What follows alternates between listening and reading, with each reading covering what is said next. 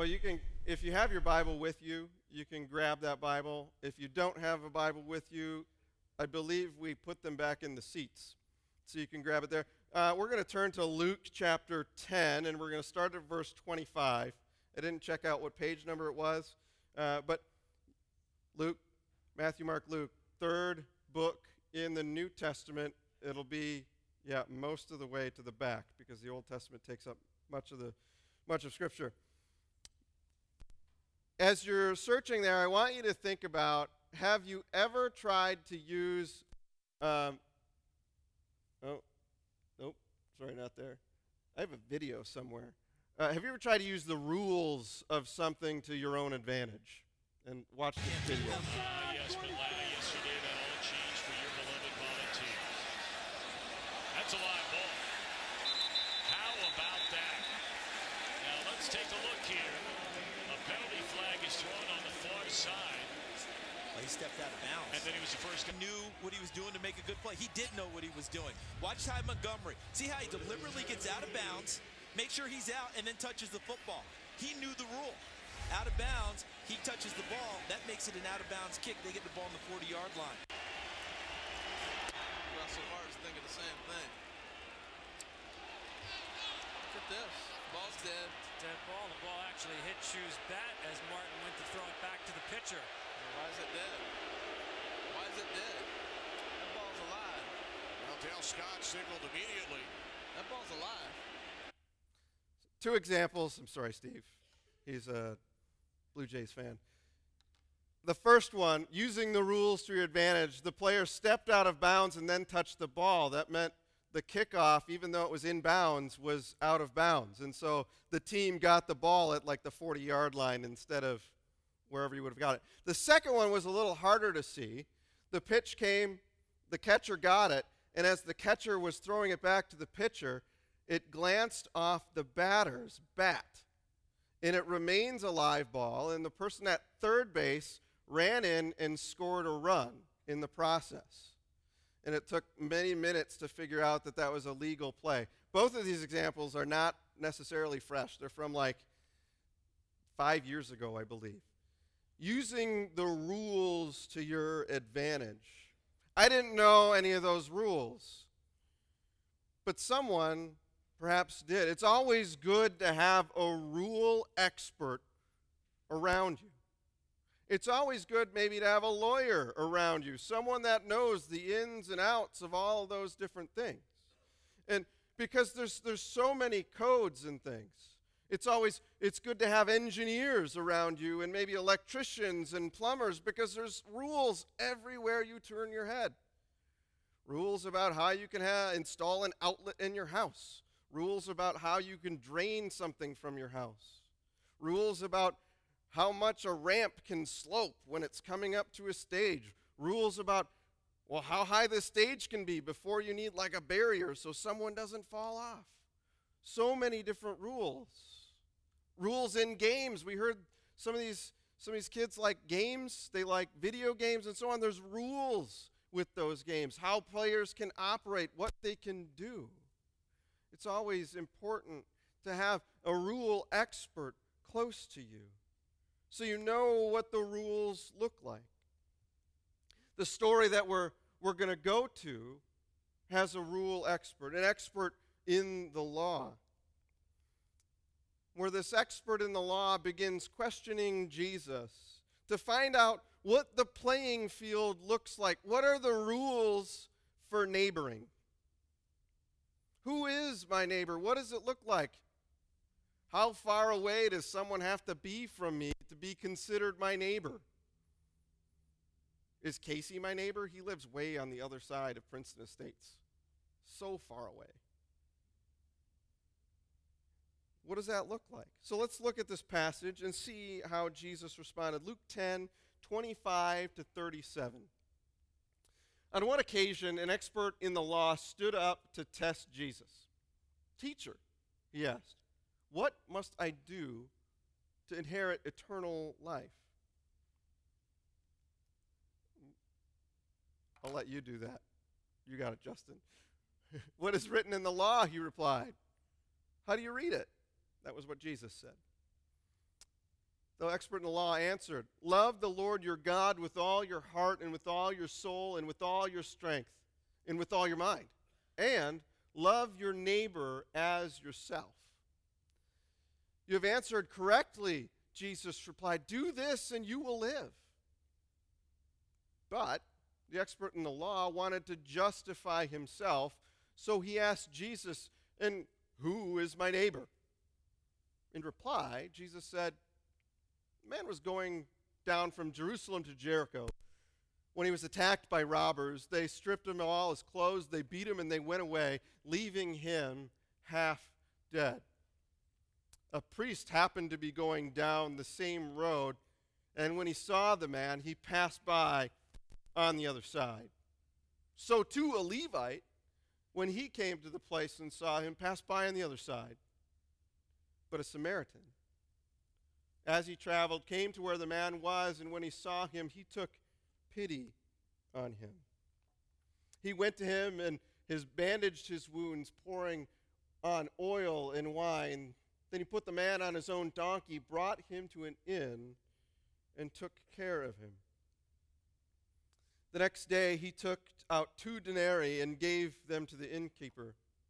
Look after him, he said, and when I return, I will reimburse you for any extra expense you may have. Then Jesus asked this question Which of these three do you think was a neighbor to the man who fell into the hands of the robbers? The expert in the law replied, The one who had mercy on him. Jesus told him, Go and do likewise. We begin the story with this expert in the law a knowledgeable person. But this doesn't mean that this person was a lawyer. Uh, it doesn't mean that they were a lawyer. They, this person did not go to law school. This person did not go uh, pass the bar exam like Harvey and Steve have done. That's, that's not quite what's getting at the point here with this expert in the law. No, instead, this expert in the law is like a seminary graduate, like Hong. Hong, the expert in the law. He, he studied the scriptures intently.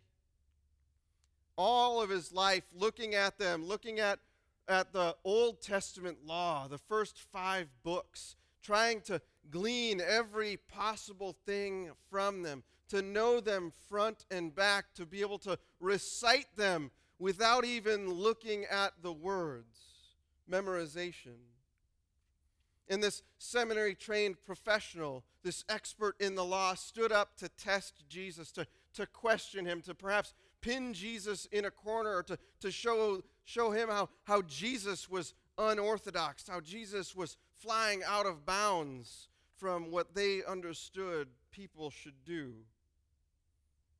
And so he says, What must I do to inherit eternal life? Jesus often goes along with the questions that are asked and usually questions back. And so he did. See, he went along with it. Well, what, what do you think you have to do to inherit eternal life? To love the Lord your God with all your heart and all your mind and all your soul.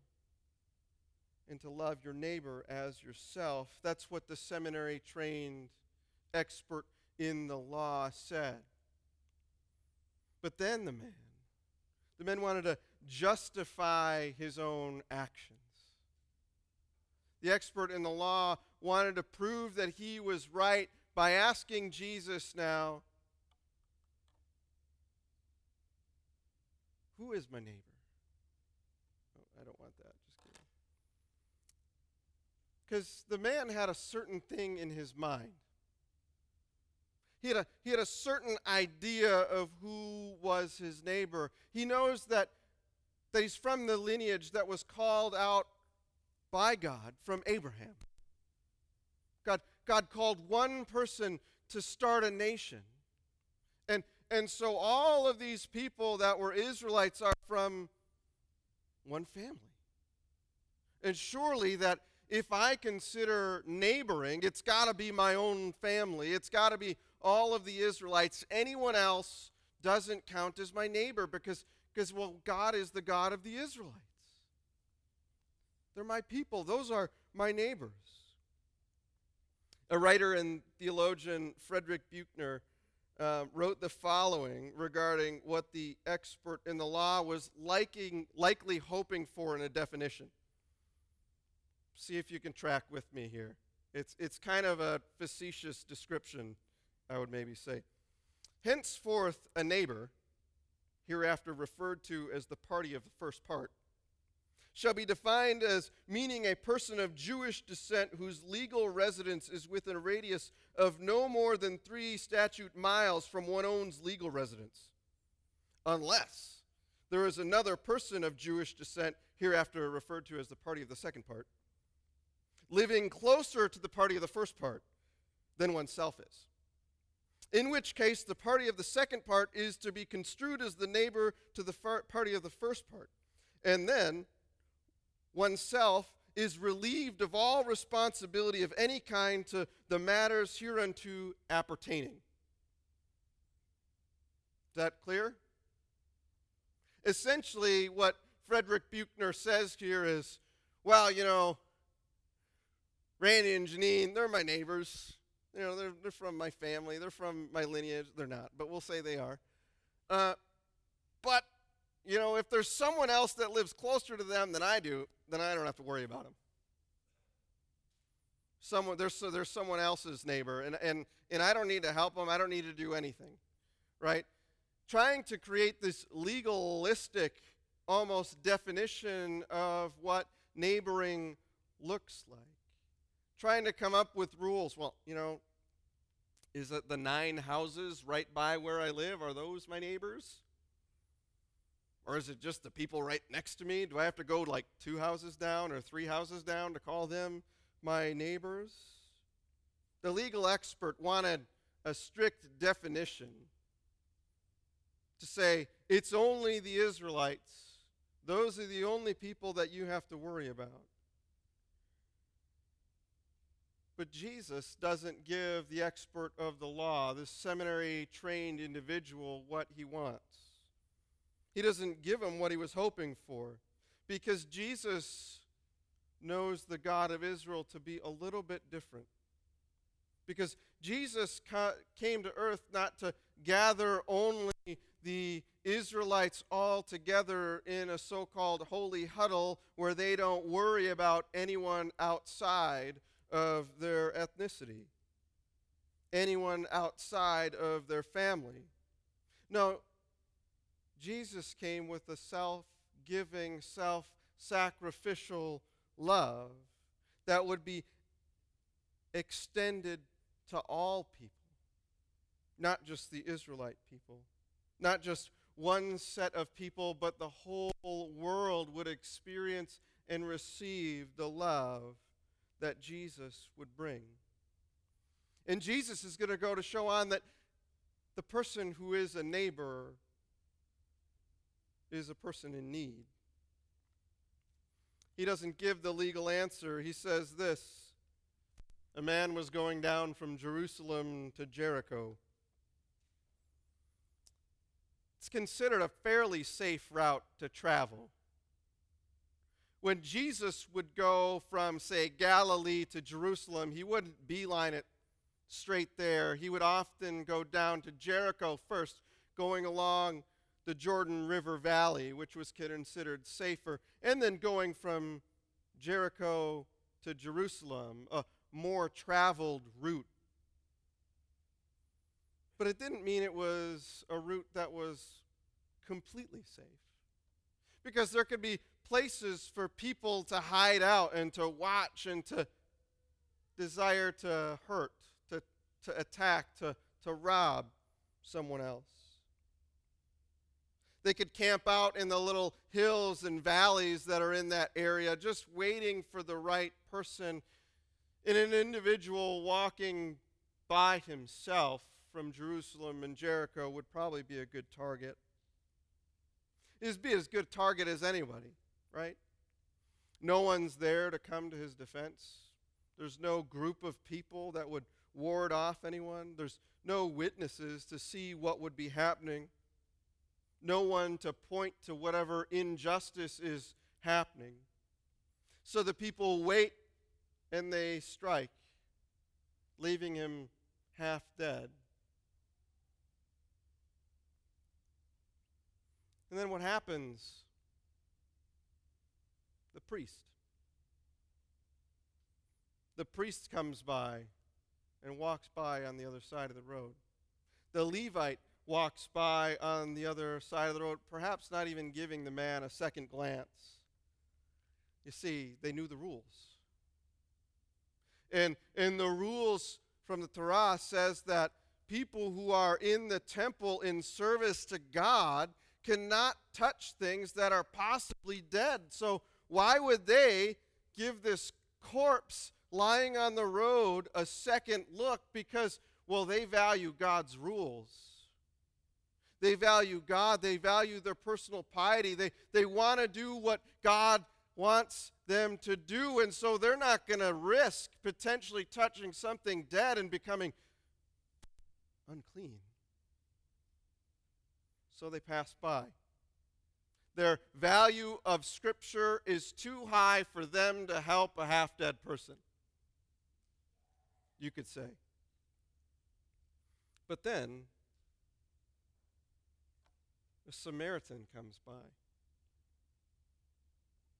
The Samaritan comes in and, and bandages the man, pours oil and wine on him, puts him up on his own donkey, and, and pays someone else to watch him and care for him and say, I'll take care of anything beyond this two denarii that I gave you. Just make sure this man's health is restored. If you're not familiar with who the Samaritans are, the Samaritans and the Israelites don't really have a very good relationship. The Israelites think that the Samaritans are like half breeds. They're, they're not fully Israelite, even though somehow they have some Israelite blood. Tragically, I think N.T. Wright says you can see the disagreement and the discord between the Israelites and the Samaritans almost to this day when you think about the Israelites and the Palestinians. Tensions so difficult that continue even to today. And here we have a Samaritan willing to help another man. But the, the people of God, the Israelites, the priests, and the Levites wouldn't. The expert in the law came with a question of rules Who's my neighbor?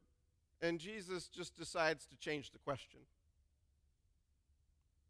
Instead of who is my neighbor, Jesus really tells a story saying, Who was the neighbor?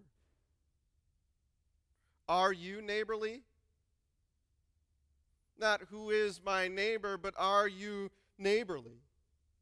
The man wanted to know who's counted as the neighbor, but Jesus just wants you to be a neighbor.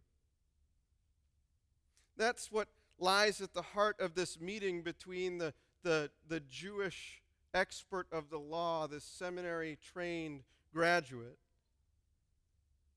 in Jesus. What are the rules for entering the kingdom, and, and how is it that we live? N.T. Wright says this, and I'll put it on the screen. What is at stake then and now is the question of whether we will use the God given revelation of love and grace as a way of boosting our own sense of isolated security and purity, or whether we will see it as a call and a challenge to extend that love and that grace to the whole world. He continues No church, no Christian can remain content with easy definitions which allow us to watch most of the world lying half dead in the road. Jesus calls the law expert to go and do likewise, to be a neighbor to the people in need that he meets. God has this abundant amount of grace for the whole world, which includes all the people who are isolated and alone, those with different political views from our own, those with upbringings that look differently. God has an abundance of grace for us to be neighbors who advocate and care for others. As God's Spirit works within us to make us neighborly, our heart becomes so full with God's grace, His mercy, and His peace, and His compassion, and His love that we cannot help but love and care for others. He in, empowers us that we no longer are going to ask, Who is my neighbor? Do they count? Instead, the question gets changed, and we say, Who can I be a neighbor to? Who can I love? Who can I show God's compassion upon? Who can I show that self giving, self sacrificial love that Jesus himself showed us. When we think of self sacrifice and self giving love, sometimes people equate that to be money. Well, you know, I give this amount of money to that organization or this organization or so on. But I don't think that's always the solution. Instead, being neighborly in this slow coming kingdom of God comes by building trust sometimes. Developing conversations, hearing storo- stories, listening to people, welcoming them. Perhaps reading and gleaning from books helps us understand neighboring better. Reading and gleaning from commentaries and resources from people in different cultures than our own, helping us to understand what different cultures experience, helping us understand what they understand, helping us to be a better neighbor. We build trust by listening by seeking understanding, by having empathy for. And empathy is, is not feeling sorry for. That's totally not it. It's being able to understand and share in the feelings of those you're trying to experience. So, so you, you hear their story and you try to share and understand and experience the same feeling that they themselves are feeling in that moment. Empathy is what it means when Jesus calls us to bear one another's burdens, to rejoice when others rejoice, but to weep and mourn when others are weeping and mourning. Neighbors, when we're neighbors, we build trust through understanding their circumstances, under, understanding and empathizing with the difficulties that they've gone through, the hurt that they've experienced. Sometimes we're a neighbor when we have to repent of things too. Repenting of assumptions that we've developed that somehow in our minds makes people the victim, the victim of people somehow the problem. Where we take people who have experienced horrendous things, who are the victim of atrocities, and somehow saying, well, if they wouldn't have done that, they wouldn't have had the problem. Being neighborly. Being neighborly, perhaps, is recognizing that no amount of blood, sweat, or tears or hard work guarantees an easy life. No amount of hard work guarantees that you won't experience trouble and heartache and difficulty.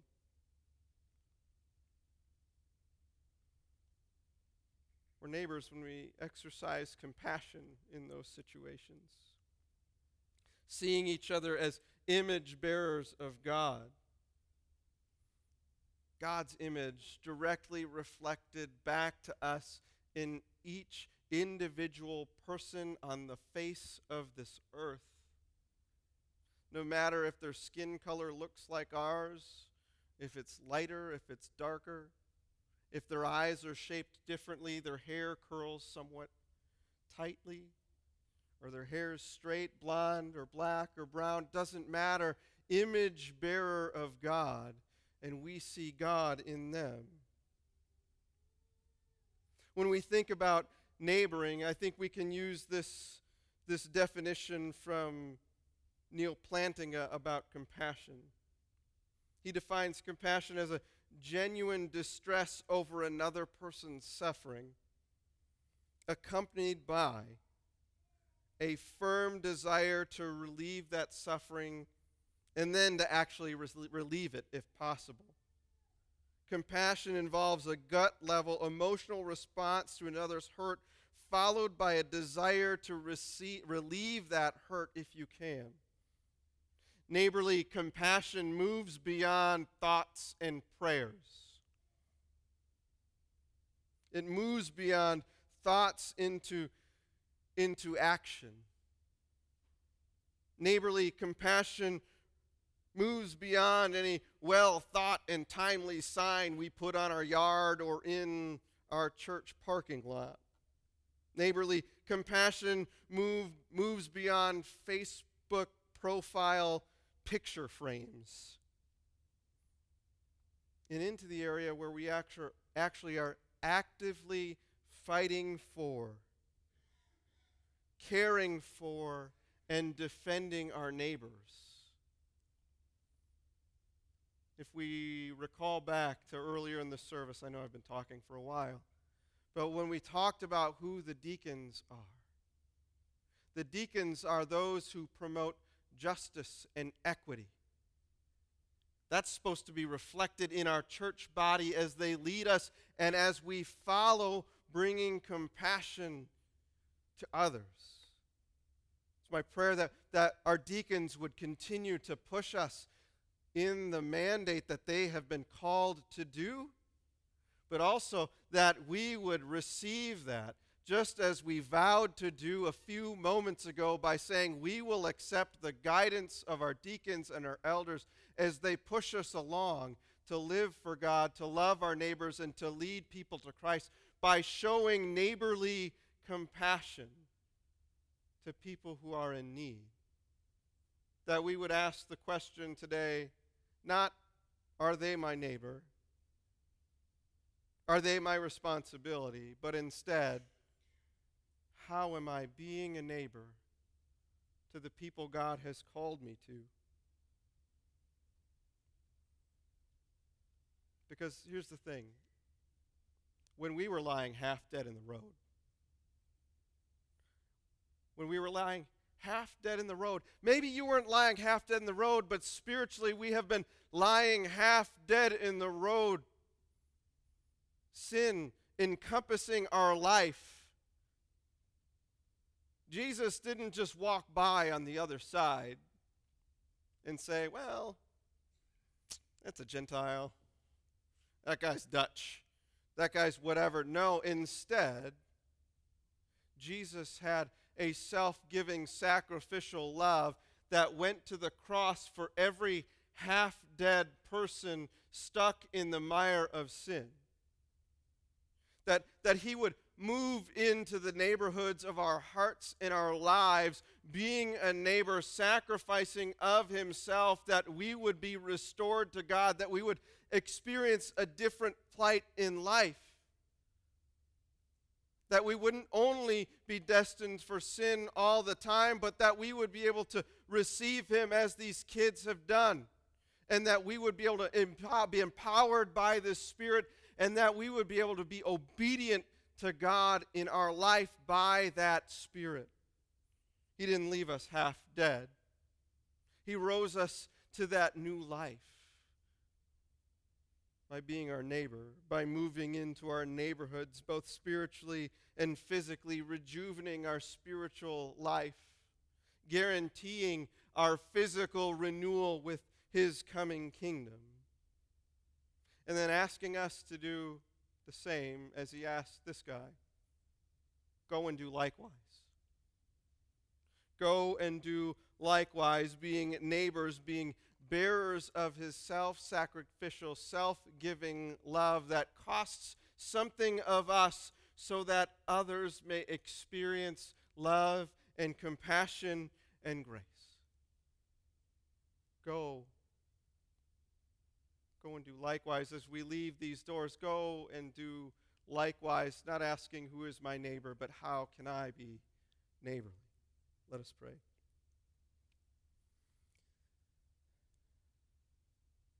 Lord, we thank you that you didn't walk by us half dead, lying in sin, but instead that you went to the cross on our behalf, that you would, would go to the lengths to raise us to new life. And so we pray by your Spirit that you would empower us to do the same, to not walk by those lying on the road half dead, but instead reaching down, kneeling down, lifting them up, changing their plight by your slow coming kingdom of selfless sacrificial love. It's in Jesus' name that we pray. Amen.